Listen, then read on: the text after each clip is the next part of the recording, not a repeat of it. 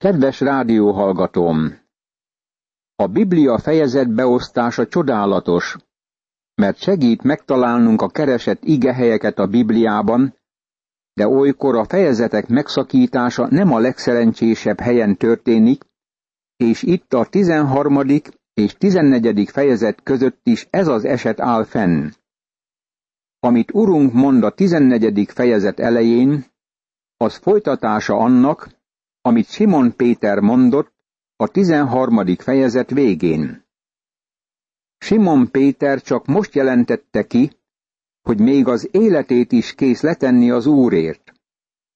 Aztán az Úr Jézus megmondta neki, hogy megtagadja őt háromszor, mielőtt a kakas megszólal korahajnalban. Később majd látjuk, hogy amikor a kakas megszólalt azon a reggelen, Simon Péter tényleg megtagadta az urat háromszor egymás után. Még mindig Simon Péterhez szól az úr, hogy megoltalmazza őt a tagadásnak ezen a sötét éjszakáján, és visszasegítse az Istennel való helyes kapcsolatba. Ezzel vigasztalni akarta őt. Ez a fejezet enyhítette emberek tömegének a megrázkódtatását attól a naptól kezdve mind a mostani óráig. Ne nyugtalankodjék a ti szívetek. Higgyetek Istenben, és higgyetek én bennem. János evangéliuma, 14. rész, első vers. Az emberek az egész világon keresik a vigasztalást ebben a pillanatban is. Vágyakoznak szívük békéje után. Egyedül Jézus adhat vigasztalást, és itt megmondja, hogy mi annak az alapja. Higgyetek Istenben, és higgyetek én bennem. A görög nyelvben ez lehet parancsoló vagy felszólító mód. Higgyetek Istenben, higgyetek bennem is. Amikor János az üdvözítő hitről beszél, mindig az eis prepozíciót teszi e szó elé. A hit nem tétlen, nem passzív. Hiszünk valakiben vagy valakinek. Ez aktív hit, vagyis bizalom. Ha elhiszed, hogy kocsid hazavisz, akkor hazaérkezel? Csupán a hit önmagában nem visz haza, de ha hiszed ezt, és rábízod magad a kocsira, akkor végül hazaérsz. Ugyanígy nyersz megváltást. Hiszel Krisztusban, és rábízod magad. Higgyetek Istenben, és higgyetek én bennem. Ez világos nyilatkozata az Úrnak arról, hogy ő Isten. Ismerek egy teológiai professzor, aki állítja, hogy Jézus nem hangoztatta istenségét. Szeretném tudni, hogy mit mond itt ebben az első versben, ha nem egyenlővé teszi önmagát Istennel. Nyilatkozata valamit kristálytisztán ad vissza. Aki csak Istenben hisz, az csak azt jelenti ki, hogy nem ateista. De ahhoz, hogy valaki keresztény legyen, személyesen kell hinnie és bíznia Krisztusban. Az én atyám házában sok hajlék van. Ha nem így volna, vajon mondtam volna-e nektek, hogy elmegyek helyet készíteni a számotokra? János evangéliuma, 14. rész, második vers. Először vizsgáljuk meg, hogy mi az atya háza. Az atya háza ez a hatalmas világmindenség, amelyben élünk. Az egyik legkisebb bolygók egyikén lakunk. Csak porszemek vagyunk a világűrben. Az atya házában lakunk. Sir James Jeans ezt kiterjedő univerzumnak nevezte. Először az emberek azt gondolták a Földről, hogy a fölötte levő csillagok olyanok, mint világító testek az univerzum menyezetén. Aztán az emberek kezdték fölfedezni, hogy naprendszerben élünk, és valójában kisebb bolygóként keringünk a nap körül, és hogy jó néhány más bolygó is van rajtunk kívül, amelyek keringenek a nap körül. A többi naprendszerrel együtt alkotjuk a galaktikát, és amikor föltekintünk a tejútra, látjuk a galaktika másik oldalát. Barátom, mi csak egy vagyunk a galaktikák közül. Ha elég távol mehetnénk, akkor találnánk más tejútrendszereket is, amelyekhez viszonyítva olyan lenne a miénk, mint valami mogyoró az űrben. Azt mondják, hogy a legközelebbi szomszédunk, az Andromeda köd, mint egy két millió fényévnyi távolságra van tőlünk. Barátom, nem mehetünk el a legközelebbi tejút szomszédunkhoz, hogy cukrot kérjünk kölcsön a reggelihez, mert nem érnénk vissza délre. Még ezek a galaktikák sem az űr végét jelzik. Rajtuk túl vannak a kvázárok. Azért nevezik azokat kvázároknak a csillagászok, mert ez a német szó azt jelenti, hogy nem tudják, hogy mik azok. A rádióteleszkópok segítségével találtak rájuk. Egyszerűen nem tudjuk, milyen nagy ez a világmindenség. Isten megengedi, hogy ennek egyik sarkába képzeljük magunkat, és lássuk az ő végtelen hatalmát és dicsőségét. Urunk mondta, az én atyám házában sok hajlék van. Azt hiszem, mosolygott, amikor ezt kijelentette. Ő alkotta mindezeket a helyeket, és tudta, hogy hány ilyen hely van odaát. Mi nem tudjuk, és talán sohasem tudjuk meg. Nem gondolom, hogy bárhova is kitette volna Isten ebben a végtelen univerzumban azt a feliratot, hogy üres hely. Nem gondolom, hogy emberi lények élnek más bolygókon is. Egy példány elég a kis emberből, aki fellázadt Isten ellen. Mégis azt hiszem, hogy ez a hatalmas világegyetem tele van teremtett intelligens lényekkel, akik figyelik a mi kis földünket. Ők látnak itt valami különöset a világ mindenségben. Már tudtak valamit Isten bölcsességéről és személyéről, hatalmáról és istenségéről, de semmit nem tudtak szeretetéről, amíg a Szent Háromság második személye le nem jött a földre, és meg nem halt a kereszten. Isten annyira szerette a világot, hogy egyszülött fiát adta érte. Isten szeretetének a bemutatása történik ezen a földön. Azt gondoljuk, hogy eléggé értékesek vagyunk. Nem akarok megbántani senkit, de mégis kijelentem, hogy az emberi faj nem méltó arra, hogy megváltásban részesüljön. Isten könnyen kitörölhetne minket e kis földről, és kezdhetne mindent előről. Isten egy szavával megszüntethette volna a földet, és minket is, és nagyon kevés hiány keletkezett volna. De akkor nem mutathatta volna be szeretetét. Bemutathatta volna igazságát és a kérlelhetetlen jogosságot, de nem a szeretetet. Isten szeret minket. Ez a csodálatos és a legkülönösebb ebben a világban, hogy Isten szeret minket. Szeret téged és engem. Nem azért, mert érünk valamit, hanem mert szeret minket annak ellenére, hogy teljesen romlottak vagyunk. Mi az emberi fajhoz tartozunk. Ha tagadod ezt, nézz körül.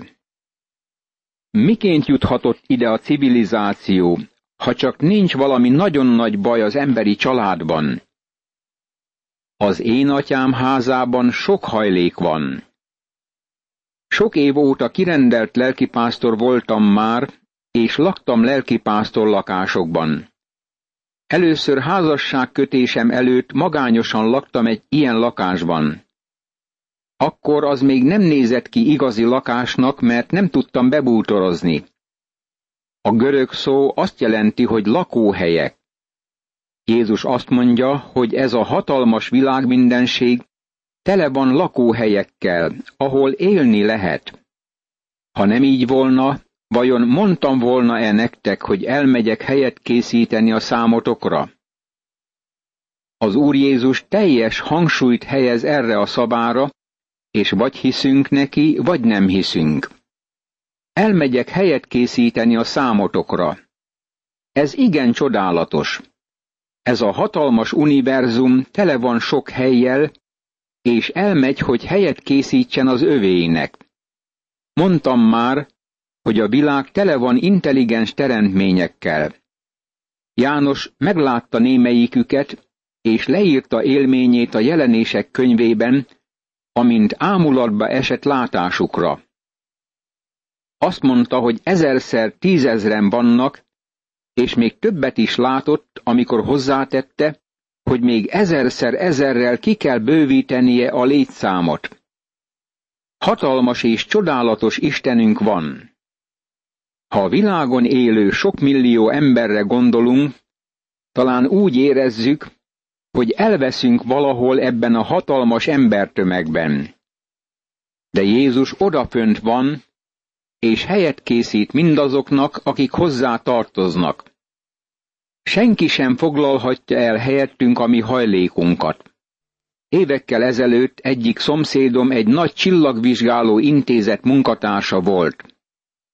A hatalmas tükör beállításakor egy milliómod centiméterrel eltévesztette az irányt, és amikor végre be tudta állítani pontosan, megkérdeztem tőle, hogy mit keres. Miután belefáradt folyamatos kérdezgetésembe, meg akarta tudni, hogy miután érdeklődöm. Ezt mondtam.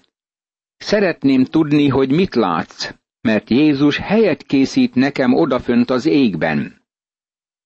És ha majd elmentem, és helyet készítettem nektek, ismét eljövök, és magam mellé veszlek titeket, hogy ahol én vagyok, ott legyetek ti is. János evangéliuma, 14. rész, harmadik vers. Ez az első eset a Bibliában, ahol Isten megemlíti, hogy valakit elvisze földről, hogy a neki elkészített hely lakója legyen. Isten sohasem ígérte Ábrahámnak, hogy őt elviszi a csillagokon túlra. Isten megmondta neki, hogy olyan sok leszármazottja lesz, mint ahány csillag van az égen. De az Ábrahámnak adott ígéret a földön levő örökkévaló otthonra vonatkozott. Az Ószövetség ígérete földi királyságot foglalt magában, ahol majd béke és igazság lakozik. Ez Isten földre vonatkozó céljának a beteljesedése. Személyesen úgy hiszem, hogy a mennyek országa kifejezés Istennek a föld fölötti uralmát jelenti. Isten mondta, én kentem föl királyomat Szent hegyemen, a Sionon. Második Zsoltár, hatodik vers. Ez Isten földi célja, és ellenállhatatlanul halad afelé a nap felé, amikor fiát a földön trónra emeli. Ez lesz a mennyek országa. Ez Isten földi célja. Ez az Ószövetség reménysége. A tanítványok megdöbbentek, amikor Jézus kijelentette, hogy elviszi népét az apostolokkal együtt e földről, hogy Krisztussal legyenek azon a helyen, amelyet nekik készít. Ez az első említése ennek, de nem az utolsó. Pál beszélt erről az első tesszalonikai levél negyedik részében, hogy maga az Úr száll alá az égből nagy harsonaszóval. Hangja harsonához, az arkangyal szabához hasonlít majd. Eljön, hogy magához hívja az övéit. A Krisztusban elhunytak támadnak föl először, és azután azok, akik még élnek, elragadtatnak, hogy találkozzanak az Úrral a levegőben. Ezután mindig az Úrral lesznek azon a helyen, amelyet nekik készített. János a jelenések könyve 21. részében mondja, hogy a város, az új Jeruzsálem alászáll Istentől az égből. Az lesz az új város, és a hívők, az apostoloktól kezdve, ott laknak az egész örökké valóságban. Ahova pedig én megyek, oda tudjátok az utat. János evangéliuma, 14. rész, 4. vers. Ezeket az embereket a magasba emeli, mert ott a felső szobában, a kereszt árnyékában halálra dermedtek, és a bűn kopogtatott a szoba ajtaján, követelve a maga jussát.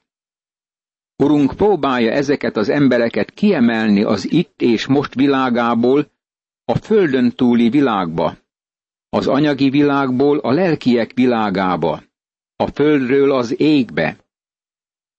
Jézus elmondja nekik, hogy hova megy és hogyan megy oda. Tamás erre így szólt hozzá. Uram, nem tudjuk hova megy. Honnan tudnánk akkor az utat? János evangéliuma, 14. rész, 5. vers.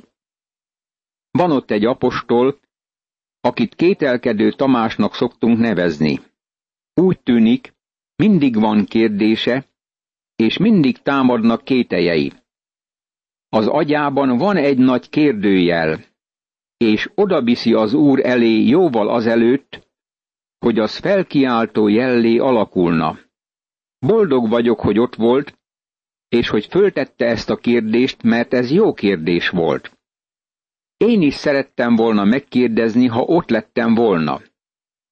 Ha ő nem tette volna föl ezt a kérdést, akkor talán sohasem hallottuk volna az Úr csodálatos válaszát, ami evangélium dióhéjban. Jézus így válaszolt. Én vagyok az út, az igazság és az élet. Senki sem mehet az atyához, csak is én általam. János evangéliuma, 14. rész, 6. vers. Itt a görögben a névelő a tárgyra mutat. Jézus így szól. Én vagyok az út. Nem csak személy az, aki megmutatja az utat, hanem ő személyesen maga az út. Egyetlen egyházba szertartás sem vihet minket Istenhez. Csak Krisztus juttathat minket Isten elé. Ő az út. Vagy tied Krisztus, vagy nem a tied. Vagy bízol benne, vagy nem bízol. Jézus azt is mondta, hogy ő az igazság. Nem azt mondja, hogy beszél az igazságról, jól lehet ezt teszi. Ő az igazság. Ő az igazságot képviseli. Ő az igazság sarokköve. És ő az élet. Nem egyszerűen azt állítja, hogy él. Ő a forrása, az eredete az életnek, a legalacsonyabb rendű növényi élettől kezdve, a legmagasabb rendű szellemi életig. Senki sem mehet az atyához, csak is én általam. Ő lezárta minden kultusz és izmus útját, mert azok zsákutcák. Azt mondja, hogy az egyetlen út Istenhez általa vezet. Ez nagyon határozott nyilatkozat. Évekkel ezelőtt egy egyetemista mondta, hogy nem szereti a Bibliát, mert tele van megváltoztathatatlan dogmákkal. Egyetértettem vele, hogy ez így van. Különösen ezt a verset említette, és így szólt. Ez dogmatikus.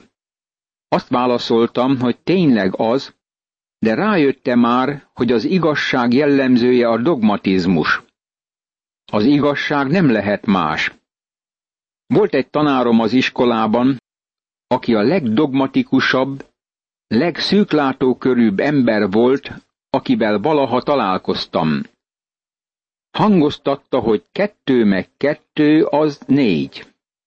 Nem számított, hogy almáról, tehénről vagy pénzről beszélt, mindig emlegette, hogy kettő meg kettő az négy. Dogmatikus volt. Rájöttem, hogy a bankok ugyanezen az alapelven állva működnek. Barátom, hadd mondjam neked, hogy az igazság egyik jellemzője a dogmatizmus. De nem minden dogmatizmus igazság. Sokszor a tudatlanság jele a dogmatizmus. Mégis ez az igazság rendíthetetlen. Amikor iránymutatást kérek, akkor azt akarom, hogy aki válaszol, az hajszál pontosan és halálbiztosan mutassa meg az irányt, amerre menni szeretnék. Mint mondtam, ennek a fiatal hallgatónak, emberek milliói odajöttek már Krisztushoz kétezer év alatt, ennek a nyilatkozatnak az alapján, én vagyok az út, és ezt pontosnak, megbízhatónak találták, amely a mennybe vezette őket. Miért nem próbálod ki te is? Az Úr Jézus mondja, hogy csak általa juthatsz a mennybe. Miért nem jössz általa, hogy bizonyos legyél benne? Egy napon, remélem, megköszönhetem Tamás apostolnak azt, hogy ezt a kérdést föltette az úrnak a felső szobában. Uram, nem tudjuk hova mégy. Honnan tudnánk akkor az utat? Enélkül a kérdés nélkül nem találnánk János evangéliuma 14. részének hatodik versében ezt a csodálatos választ. Még egyszer foglaljuk össze ezeket. Jézus mondja, ne nyugtalankodjék a ti szívetek, higgyetek Istenben, higgyetek én bennem. Az én atyám házában sok hajlék van, ha nem így volna, vajon mondtam volna-e nektek, hogy elmegyek helyet készíteni a számotokra? És ha majd elmentem, és helyet készítettem nektek, ismét eljövök, és magam mellé veszlek titeket, hogy ahol én vagyok, ott legyetek ti is. Ahova pedig én megyek, oda tudjátok az utat. Tamás erre így szólt hozzá, Uram, nem tudjuk hova mégy. Honnan tudnánk akkor az utat? Jézus így válaszolt. Én vagyok az út, az igazság és az élet. Senki sem mehet az atyához, csak is én általam. Imádkozzunk! Dicsőség neked, Uram Jézus Krisztus, ezért a kijelentésért. Köszönöm, hogy te vagy az út, az igazság és az élet, amit én is elfogadhattam, és melynek segítségével az atyához juthatok. Szeretném továbbadni ezt a nagy igazságot, elsősorban az életemmel, azután a beszédemmel. Segíts ebben szent lelked által, hogy még sokakat elvezethessek erre az útra, erre az igazságra, és ehhez az élethez. Ámen.